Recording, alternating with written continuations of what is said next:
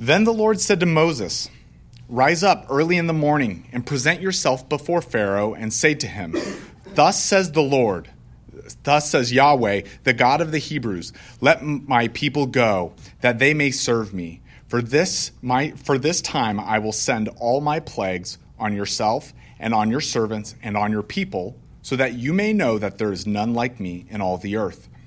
For by now I could have put out my hand and struck you and your people with pestilence, and you would have been cut off from the earth. But for this purpose I have raised you up, to show you my power, so that my name may be proclaimed in all the earth. You are still exalting yourself against my people, and will not let them go.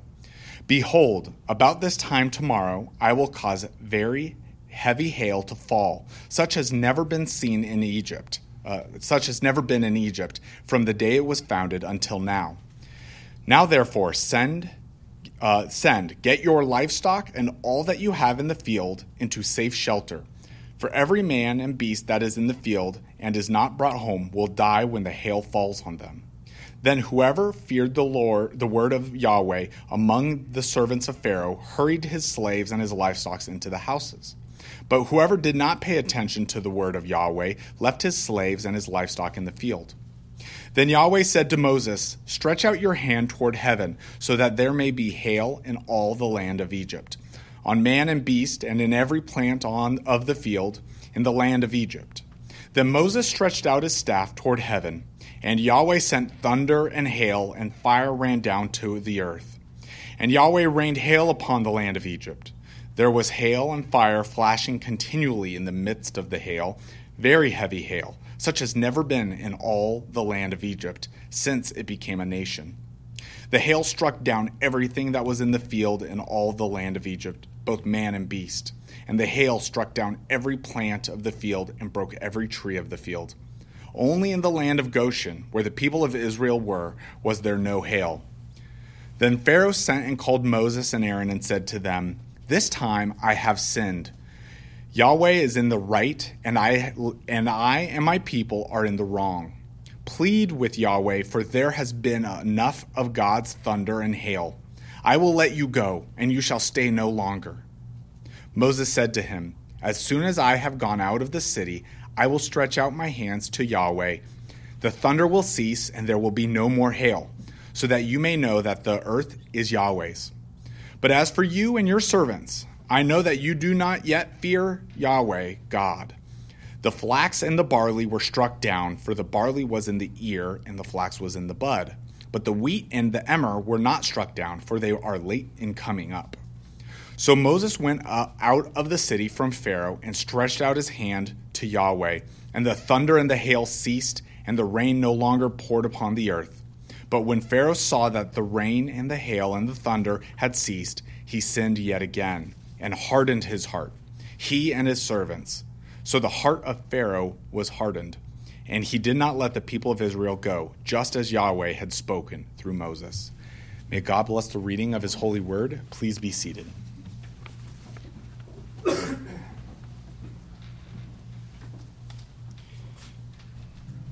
go to the Lord in prayer before we get started. You don't want to hear from me in the flesh, you want to hear from the Lord, and I want to get it right. Let's go to the Lord. Heavenly Father, we thank you that you have allowed us to sing your word, the truths of your word.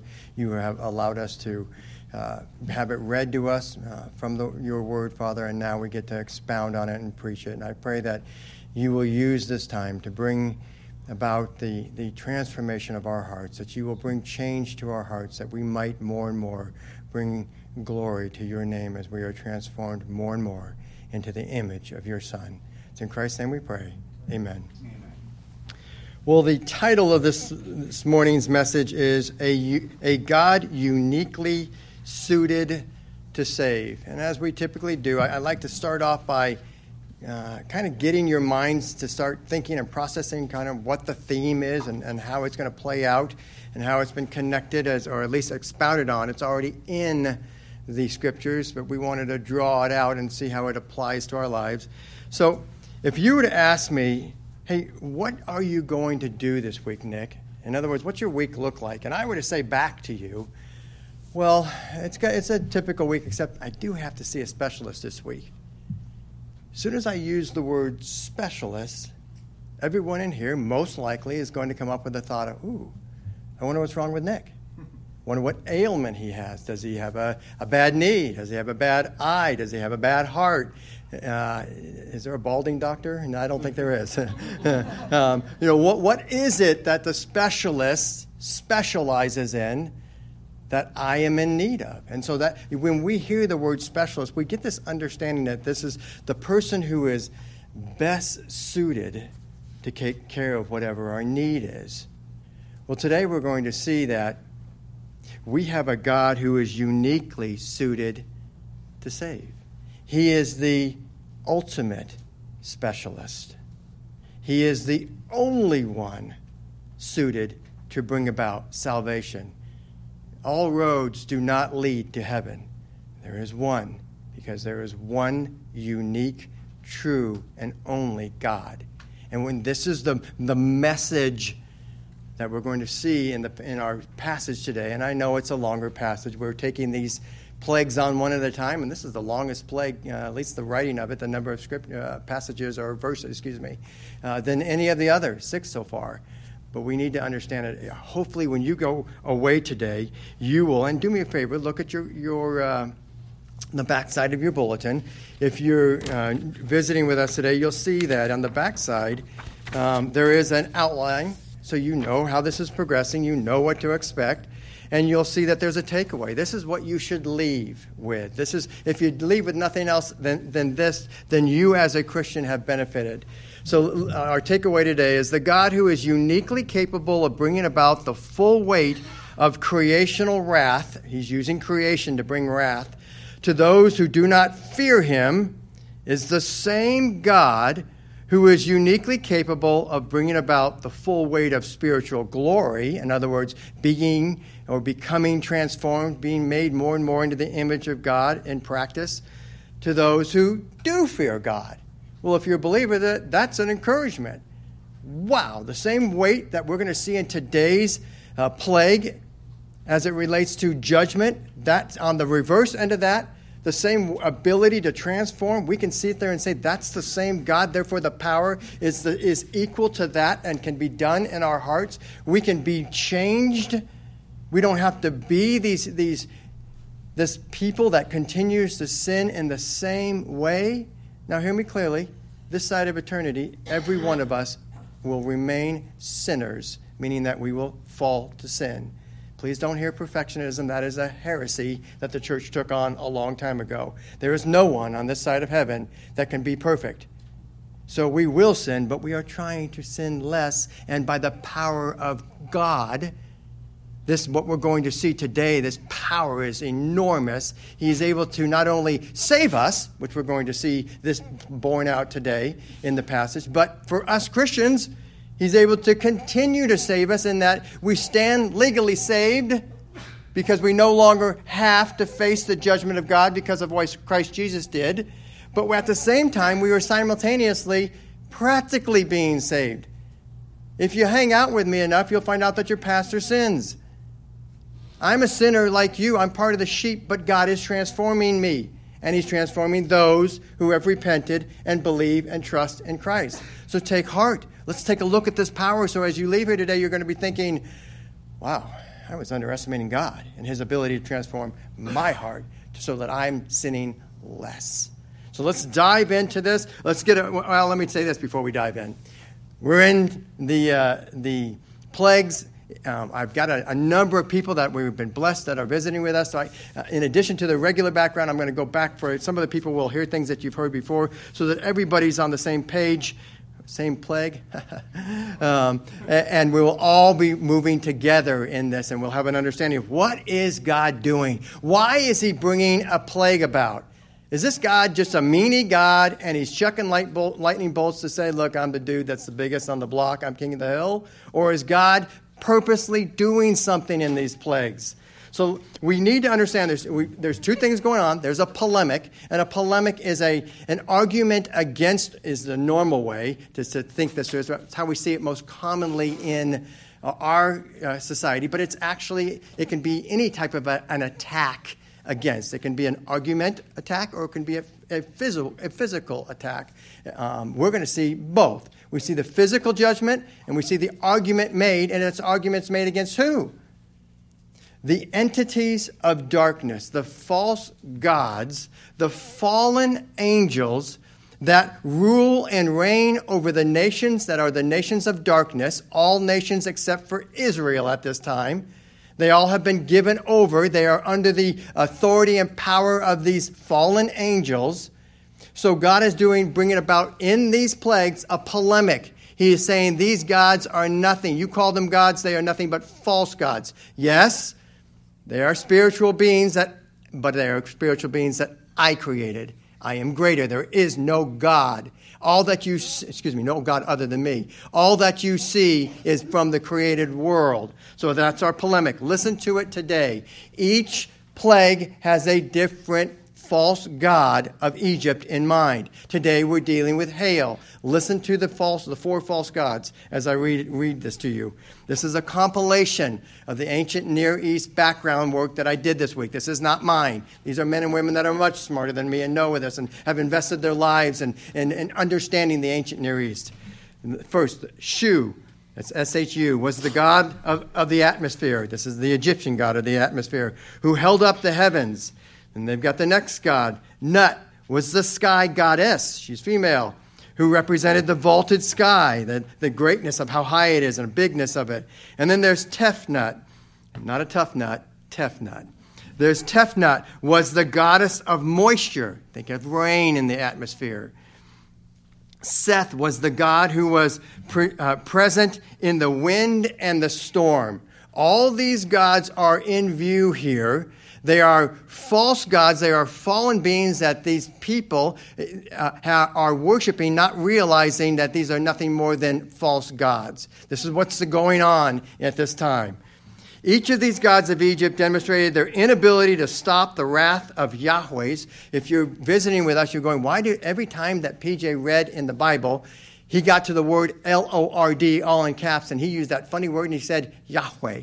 Why did he say it that way? Because that's the Hebrew word. And sometimes the word Lord can get confusing. Uh, are we talking about Lord as in the, the, someone who has authority over me and as a human being? Are we talking about the Lord? Or what, who are we? So we use in this service the Hebrew name underneath the L O R D, all caps, of Yahweh. So when you see that, you go, oh, we're talking about the God of the Hebrews the God who's, who's leading the nation of Israel. So let's continue on. Each of these gods uh, of Egypt, and it should be false gods, demonstrated their inability to stop the wrath of Yahweh's, in other words, the Israelite God, our God, the wrath of Yahweh's anger against Pharaoh and Egypt's false religion. That's what, he's, that's what Yahweh is going against. That's the polemic. Yahweh demonstrated he was and still is above all false gods. Yahweh is incapable of being hindered or thwarted in any way by the supernatural beings that he created. Now, if you're struggling with this, going, you kind of sound a little kooky up here. Is this guy really preaching that there are false gods? Yes, and you believe it if you are a Christian because Paul tells you it about it in Ephesians chapter 6 when he talks about there are powers, there are authorities, there are, there are rulers of, over darkness all of what he's referring to are the, the hierarchy of the fallen realm of fallen angels. So don't think I'm a kook. It's taught here. It's real. It's we, we sometimes we get to the place where we, we just discount the supernatural. This is what is going on here. Let's continue on. Yahweh alone is truly God, and there is none other like him in power or and, or authority over all he created. Okay, I need to throw one more thing in here. There's a polemic going through all of the, the uh, plagues. God is bringing an attack against each of the false gods, but there's also the judgment that he brings in this attack. He says, You're false gods. You want the people to worship you. They're supposed to worship me. I'm going to bring it on, and I'm going to show that your people that worship you that you're nothing. I'm going to bring you to nothing. And in, so doing, he uses judgment. Watch what this judgment is. In each of the plagues, it's a decreation, is what the theologians call it. It's the God who is exclusively capable of creating moves creation backwards as a form of judgment. He takes that which was created and he moves it back in time to the, the timeline of creation. I'm going to show you that, how it bears out. Just bear with me. Let me read you just this three sentence here. Yahweh decreated as a means of judgment against Egypt. Yahweh brought the realm of the land. Remember, in Genesis, we see there's three realms the sky, the land, and the sea. God separates them out in the beginning. He first he makes them, he separates them out, and then he fills them with creatures. We see that in Genesis 1. So when you're thinking about this, God is focusing on the realm of the land in this particular uh, uh, plague. Let me, let me continue to read. Yahweh decreated as a means of judgment against Egypt. Yahweh brought the realm of the land, represented by the fields. You're going to see the destruction happens in the fields. The fields, not all the earth, the fields of Egypt represent the land at the time of creation. Okay? So we're tracking with it. Let's continue on. Uh, represented by the fields, um, Yahweh brings them backwards to a time at the genesis of creation when there were no plants, no animals, and no human beings on the land. That's what we're going to see unveiled in this hailstorm a hailstorm that has never been seen the likes of before. The God who creates all that is created is the God who uses decreation as a means of judgment upon creation. These false gods are saying, I'm God. And he says, Oh, yeah? Can you create? No, you cannot. And not only can you not create, I can create and decreate. You are nothing but created beings desiring and de- deceiving the humans into worshiping you. All right, now you have the background. Now let's jump in here and, and take a look at our, our passages. Now, what's going to happen from me on, on the pulpit? I'm going to exegete, I'm going to tell you what the, the passage is saying in that context, and then I'm going to, as an overlay, what does it mean to us? Are you coming here with the idea of, I want to take something away that I can be transformed with? I want to be encouraged. I want to learn and know my God more. So we're doing both things here. We're going to learn what was going on at that time and how does it apply, apply to us. So look, let's look at first that the heavens declare Yahweh's uniqueness, uniqueness to save. So here we go Exodus 9 13 to 21. Then Yahweh said to Moses, Rise up in the early in the morning all right, we're on plague seven. Um, we have seen that the plagues run in three cycles and then one. And what I mean by that is plague one, two, and three have a pattern to them.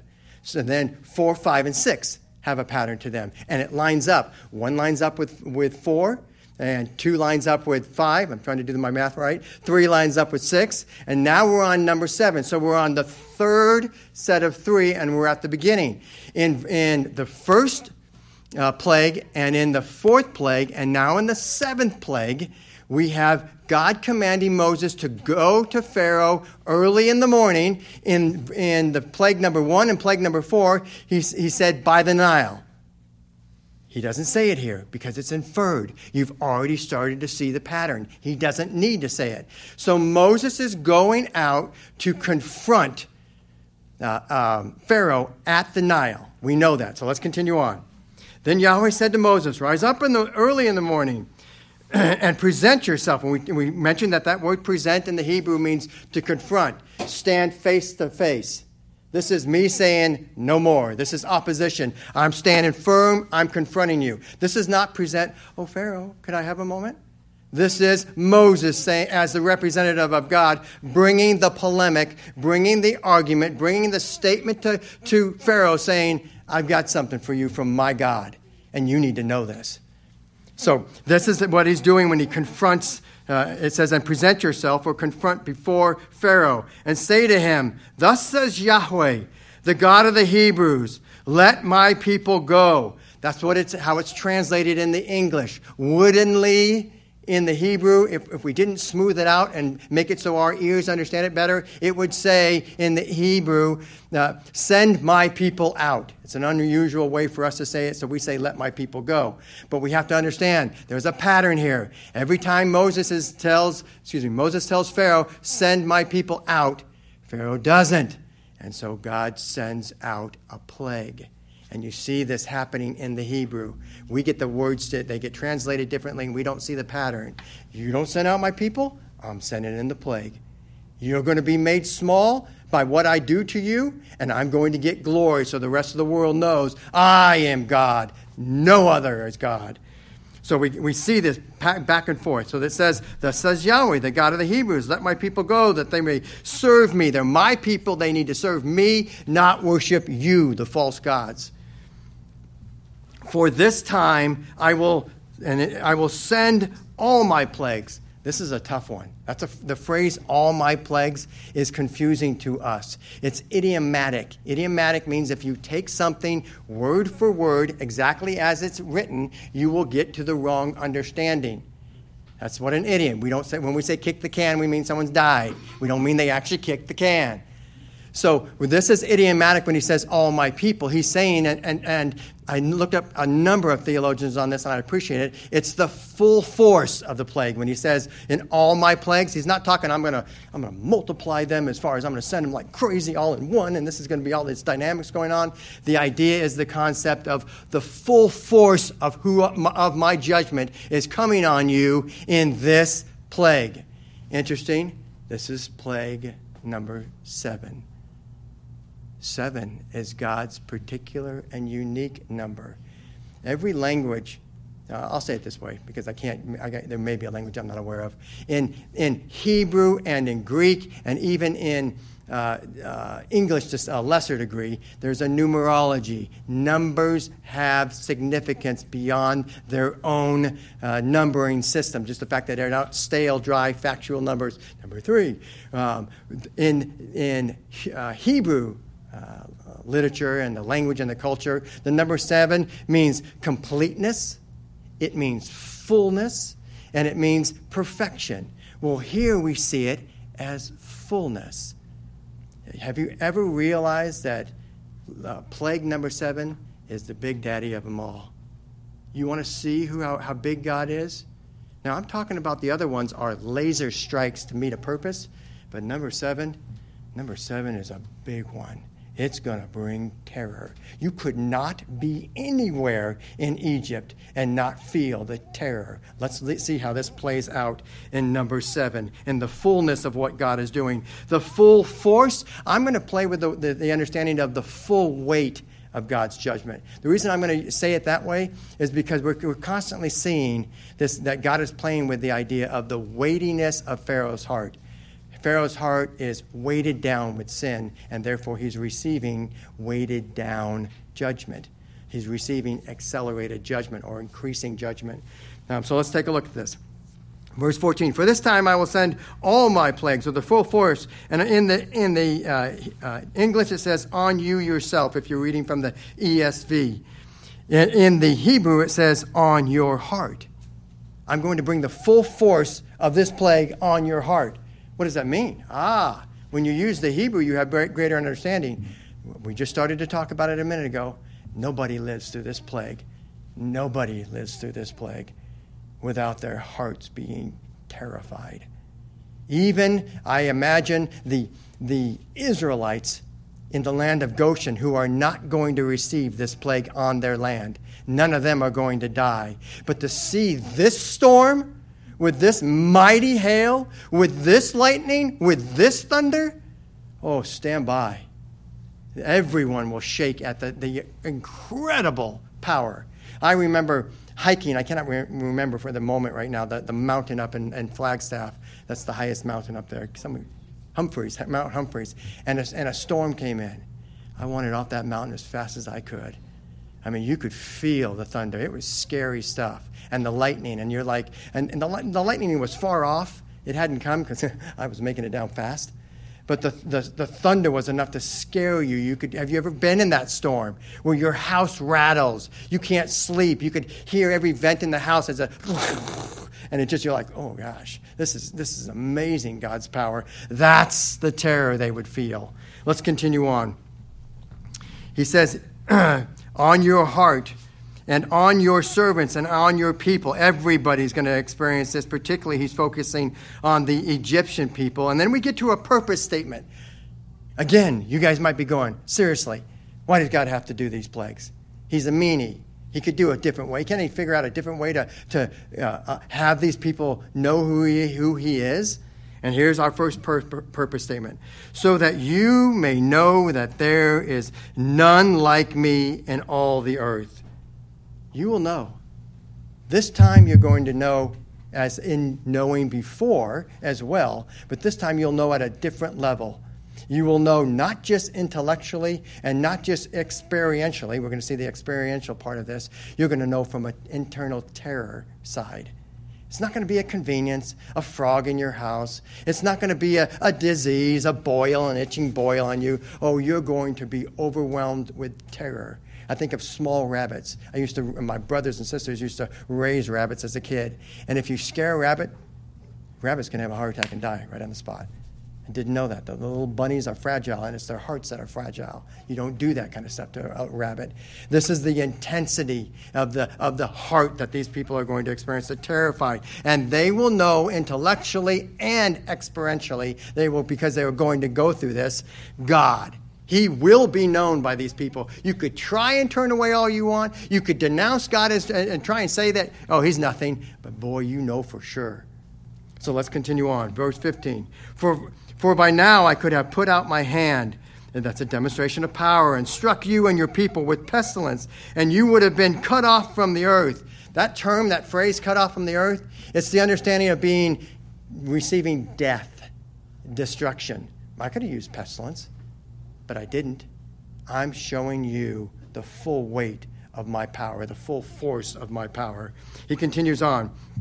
And now we see purpose statement number two, and it comes in two parts.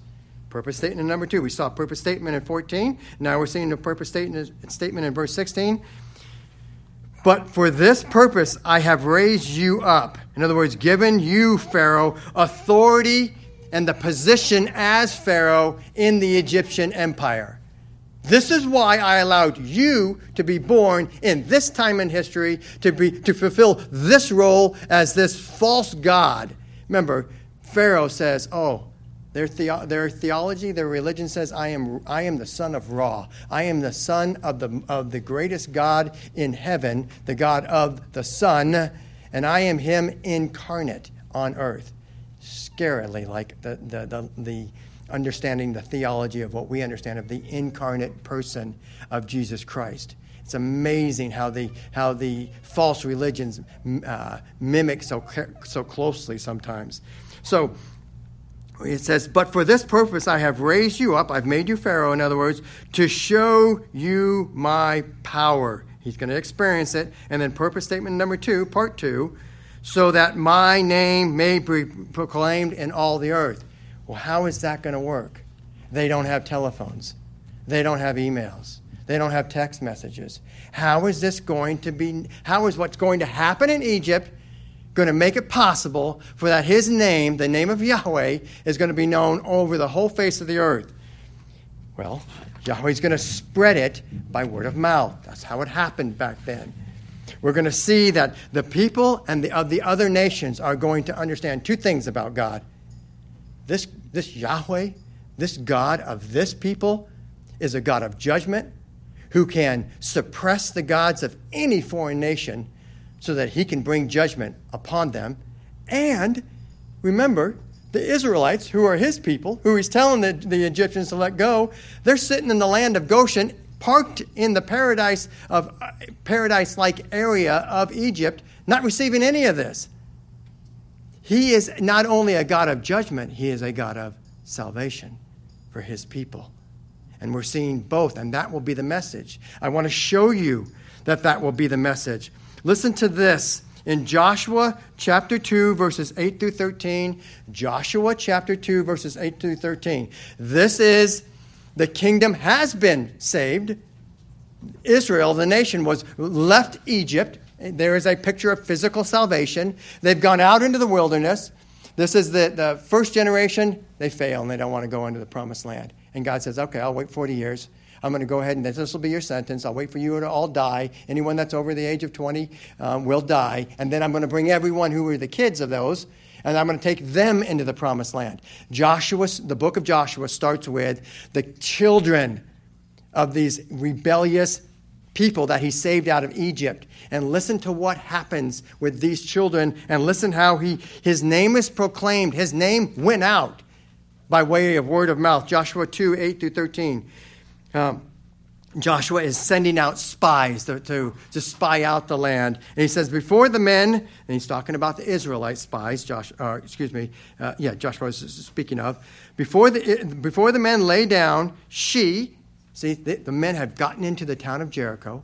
They're spying out the town. They want to know its weaknesses, bring that information back to Joshua, and Joshua will take the forces of God, the people of God, and go in and do what they're supposed to do, which is to bring destruction, bring judgment on that city. Because that city is also, according to God, worthy of judgment. So they, they the spies are in Jericho. They, the uh, officials of Jericho know it and they're look and they just got done looking and they can't find the spies. They came to, to Rahab and said, Where are they? Rahab says, Oh, I think they went out that way. Now she's going to go up on her roof where she has hidden them and watch what happens here.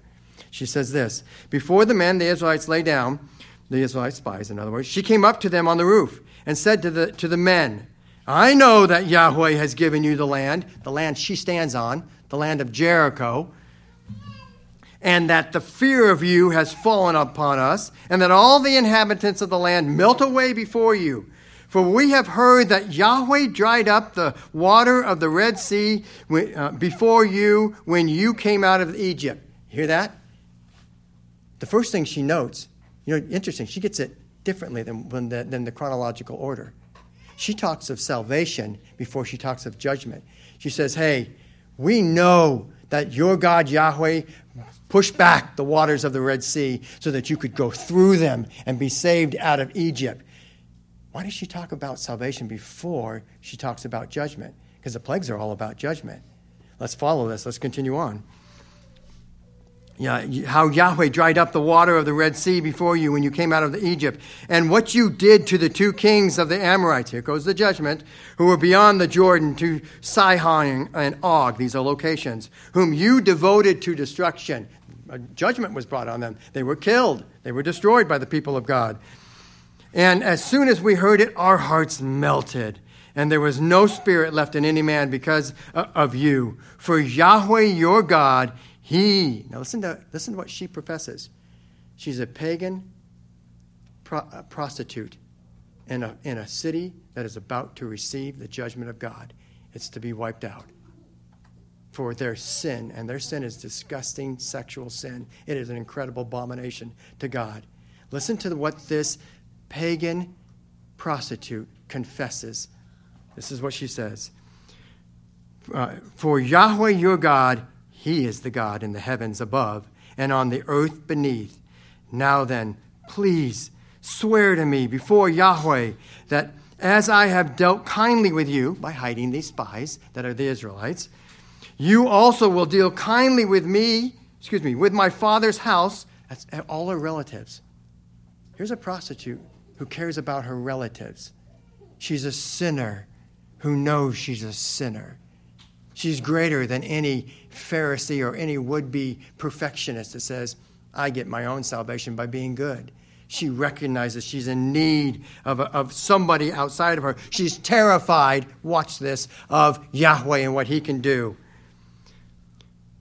Now then, please swear to me by Yahweh that as I have dealt kindly with you, you will also deal kindly with my father's house, and give me a sure sign that you will save alive.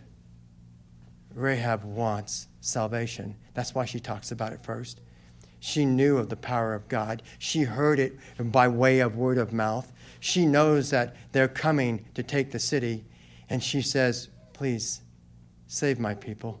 Have mercy on me as I have had mercy on you. It's a beautiful picture. She knew God in two ways. She knew him as a God that judges against evil, and she knew God as a merciful God. God promised it would happen, and it did happen in Rahab's time. Rahab rightly fears Yahweh. Yahweh's name has been proclaimed in all the earth, as he said it would be to Pharaoh's own face by way of Moses carrying his message.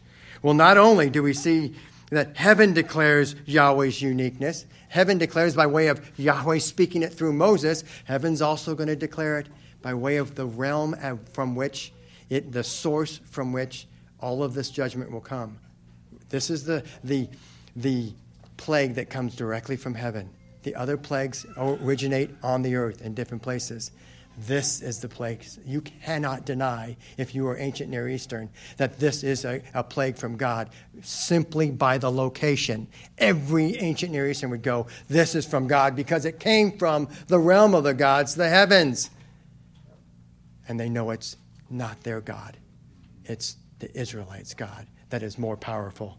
So now we move from the heavens declare to the understanding that history testifies to Yahweh's uniqueness. We continue on in Exodus 9 22 to 26.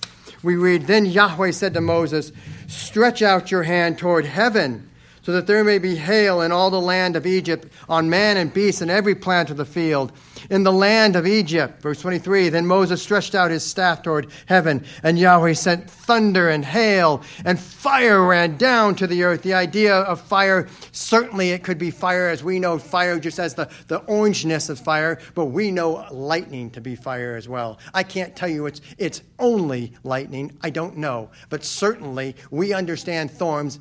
Storms? We understand storms Lightning is a part of thunder. We understand with the picture they must have seen. Have you ever seen your whole bedroom light up? When you see that flash and you go, oh, that was close. I don't want that hitting our house or we're done with. This is the, the terror they would be participating in. And it continues. And Yahweh rained, rained hail upon the land of Egypt. Verse 24, there was hail and fire flashing continually. Thinking about lightning flashes. In the midst of the hail, very heavy hail. Sometimes when we think of, oh, oh, this is the, the plague of the hail. No, no, no. This is the plague of the very heavy hail. This is the plague of the kaved or kaved hail. Uh, that's the Hebrew. When God talks about uh, Pharaoh hardening his heart. He talks about it. That the understanding is Pharaoh weighs his heart down with sin. This is hail that is kaved hail. This hail is huge hail, weighted down in size, and it's coming down in big, destroying chunks of hail. You don't get hit with this hail and live. You get hit with this, and you're done with. This is the idea. Again, you see Moses, by way of divine ins- in- inspiration, playing with the understanding of the, the, the size of the hail is to the degree or proportion. This is number seven, uh, plague number seven, where we continue to see Pharaoh harden his heart. You're going to continue to harden your heart, you're going to get the full weight of God's judgment. Let's continue. There was hail and fire flashing continually in the midst of the hail, very heavy hail, such as had never been in all the land of Egypt since it became a nation. Give me a second. I'm going to come back to that. That's our history piece. Let me finish with verses 25 and 26. The hail struck down everything that was in the field in all the land of Egypt, both man and beast. Notice it's isolating it to the field. The field represents decreation. We're moving backwards to when there was no land. Excuse me, when there was nothing in the land. It was void. It's not formless. God made the, the, the, dry land, but it's void of creature because God has brought the judgment on the creatures and the vegetation on the dry land. The hail struck down everything that was in the field. In all the land of Egypt, both man and beast, and the hail struck down every plant of the field and broke every tree of the field. Only in the land of Goshen, where the people of Israel were, was there no hail. When I say that history is testifying, it's the idea. It's almost, I, I, think it's maybe because I have the police background. I think personification, as if history was a person. Take the stand, history. Take the stand, Father Time. There is no Father Time, God is time. I'm being a little playful with this. Um, but take the stand. You tell me about the storms of the past. Egypt came about as a, a nation in uh, 31 BC. 1700 years later, 1705 years later, in 1445, we have the crossing of the Red Sea. You have, you have 1705 years that have passed for this nation testify, uh, uh, uh, Father History, Father Time, testify. Has there ever been a storm like this before? And that history testifies there has never been a storm like this. Oh, we've seen, I gave you some examples of some great storms I've lived through. Oh, but there's never been a storm like this. Not like this. And time stands testifying that this is a unique God of judgment. He can use creation beyond its normal bounds and bring about a storm of all storms to be used as judgment. We continue. Lastly, we see here that Pharaoh confesses Yahweh's uniqueness. Pharaoh himself confesses. But when you think of Pharaoh confessing, don't think of like, like you made a confession of faith and you, when you became a believer. That'd be the wrong way to think about it. Think about this confession that Pharaoh makes. He says this. Oh, let me give you an example. I'm going to read to you from Philippians 2 10 through 11. This is Paul talking to the church at Philippi, the Philippians in Philippi, and he's telling them that every knee is going to bow. And, and let me read it to you, and then let me explain it real quick. He says this in, in Philippians 2 10 through 11. So that at the name of Jesus, Yahweh, second person Yahweh, every knee should bow. Every, and interesting, some of the other will say every knee will bow. A, there's a decision being made by the translator of each Bible. The idea of bowing, as a Christian, every one of us has, have submitted and bowed our knee, our knees to the authority. We recognize you are God, I am not. I need you. What you, what you have to offer in salvation, I need, or I'm damned to hell. That's a willing bowing of the knees. But there's another kind of a bowing of the knee the knee that stands in the presence of the all powerful God. It cannot stand without bowing. It's the picture of them having to bow because of the greatness of who God is. You will either, every human being ever made, will either confess Jesus Christ as Lord and Savior and bow the knee, or through judgment will bow the knee. They will, they will know the judgment of God and they will know that God is greater than them. He is the authority over them, and thus they bow in their reception of the judgment to his authority. That's the idea here that's going on with Pharaoh's confession. Now, let's, let's, let's take a look at this text. Exodus 9, 27 to 35. Then Pharaoh sent and called Moses and Aaron and said to them, This time I have sinned. Wow, it sounds like this. He's, he's, he's confessing. I've sinned. I'm a sinner.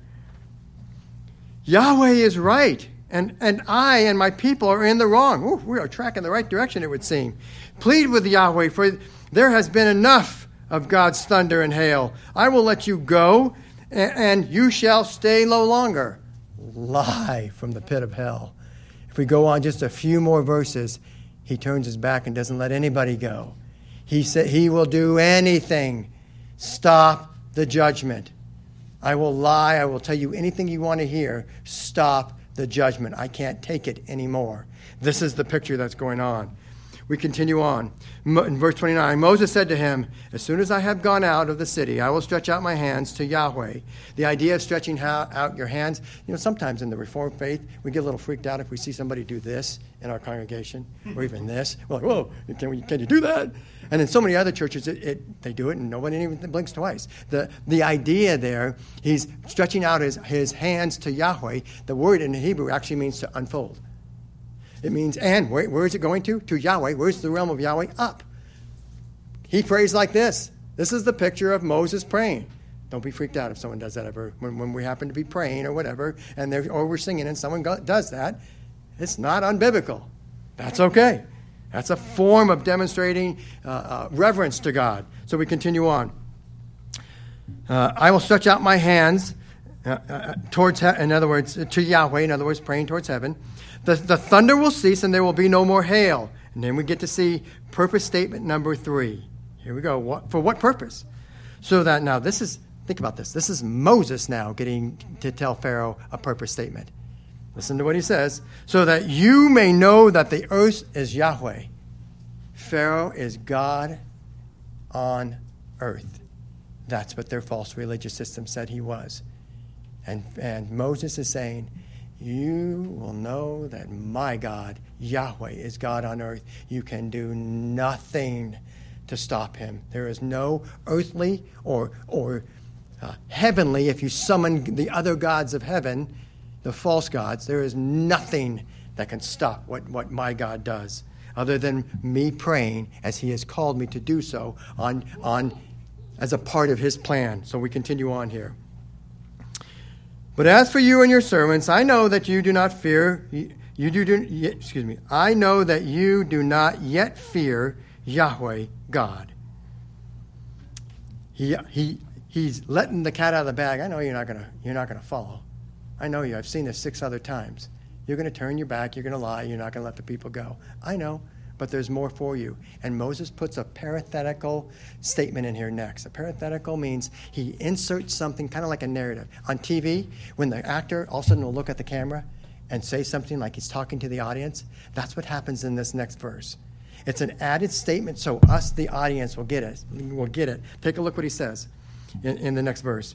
In, in fact, they, they used brackets the, the ESV uses brackets, so you know it's a parenthetical statement. It's an add on. He's talking to you and me directly. Uh, the flax and the barley were struck down, for the barley was in the air and the flax was in the bud. But the, but the wheat and the emmer, emmer is a type of wheat, so he's talking about two different types of wheat, were not struck down, excuse me, for they are late in coming up. Two things that we learn here. A, it's January we can know by way of crops that it's January in Egypt. And secondly, we know that he is saying uh, there is there are, there has to be something to eat for the locust to come in plague number eight. This is what they're going to eat. They're going to eat the wheat that hasn't come up yet. It is still below ground. So you go, oh, because sometimes we get the, the naturalist or the scientist who says, well, there can't be anything because everything was struck down. And I just love that Moses throws us in there just to kind of go, really? When are you going to figure out that science catches up with theology? It's not the other way around. Let's keep going. We, we, we continue on. So Moses went out of the city from Pharaoh and stretched out his hands to Yahweh. And the thunder and the hail ceased, and the rain no longer poured upon the earth. But when Pharaoh saw that the rain and the hail and the thunder had ceased, what does he do? He sinned yet again and hardened. He coveted. He made heavy. He weighted down his heart with sin. That's what Pharaoh is doing. And he and his servants. So Pharaoh, so the heart of Pharaoh was hard Interesting. Plague number six was the first plague we saw that God hardened Pharaoh's heart. The first five plagues, Pharaoh hardened his heart. Plague number six, Hazak, not Kaved was used. Hazak means the hardening done by God in the way that it is structured in the sentence. We see both Kaved in here and we see Hazak. And then we follow the end of this verse. Pharaoh's hardening his heart, God is hardening his heart. Pharaoh's hardening his heart out of his own nature. He is evil and he does not want to, to do anything other than to identify himself as God, and he's going to continue to do battle with Yahweh. And at the same time, Yahweh says, I'm going to make sure you stay in the battle because I got more to show the, the world in the way of plagues. I'm going to use you as my instrument to show the world my might. You're not, you don't get to tap out. You're in this the whole way through all 10 plagues. And so he continues on. And we, so, and we see this. So the heart of Pharaoh was hardened or hazaked. It means to be made strong in stubbornness. And he did not let the people of Israel go, just as Yahweh had spoken through Moses. So, what's going on here? Pharaoh and the false gods know they can do nothing to stop what God is doing. God brings judgment, and through that judgment of a people, he brings salvation of another people. Jesus Christ is the picture of that. God brings the judgment that you and I deserve. We are sinners. I'm, I'm, only pointing at you. I should be pointing back at me. You and I deserve as sinners. Jesus Christ takes that judgment on his shoulders, and we are saved. It's the picture of what is being unfolded here now in history. God is giving us a picture of salvation so many years before. This is the the, a picture that's in the kernel state, the understanding of the gospel, the good news, that there is judgment due us, ah, but there is a God that has provided a way out of that judgment by way of this death of his son. Let us be reminded that that same power that God used to bring about judgment is the same power that he uses to transform your and my heart, not only to initially be saved, but to continue to be saved in that we are transformed more and more into the image of God. Let's go to the Lord in prayer. Oh, Heavenly Father, we thank you. We thank you that, uh, for these truths. I pray that those that are here that haven't been a part of this sermon series will have an opportunity to digest this, will have an opportunity to think long on this, that we as a people of God that have been hearing all along will be encouraged by this. You are an incredibly powerful God. You are a God that we can trust, we can rely on, we can depend on with our very lives. Do what you will with us. Make us a people who fear you in such an understanding of reverential fear, not fear of judgment. Your son paid for that for the judgment in his death on a cross, but a reverential, intense reverence for you because of your incredible power as our God and your incredible mercy to allow that power to be displayed through the crucifixion of your son on our behalf. It's in Christ's name we pray. Amen.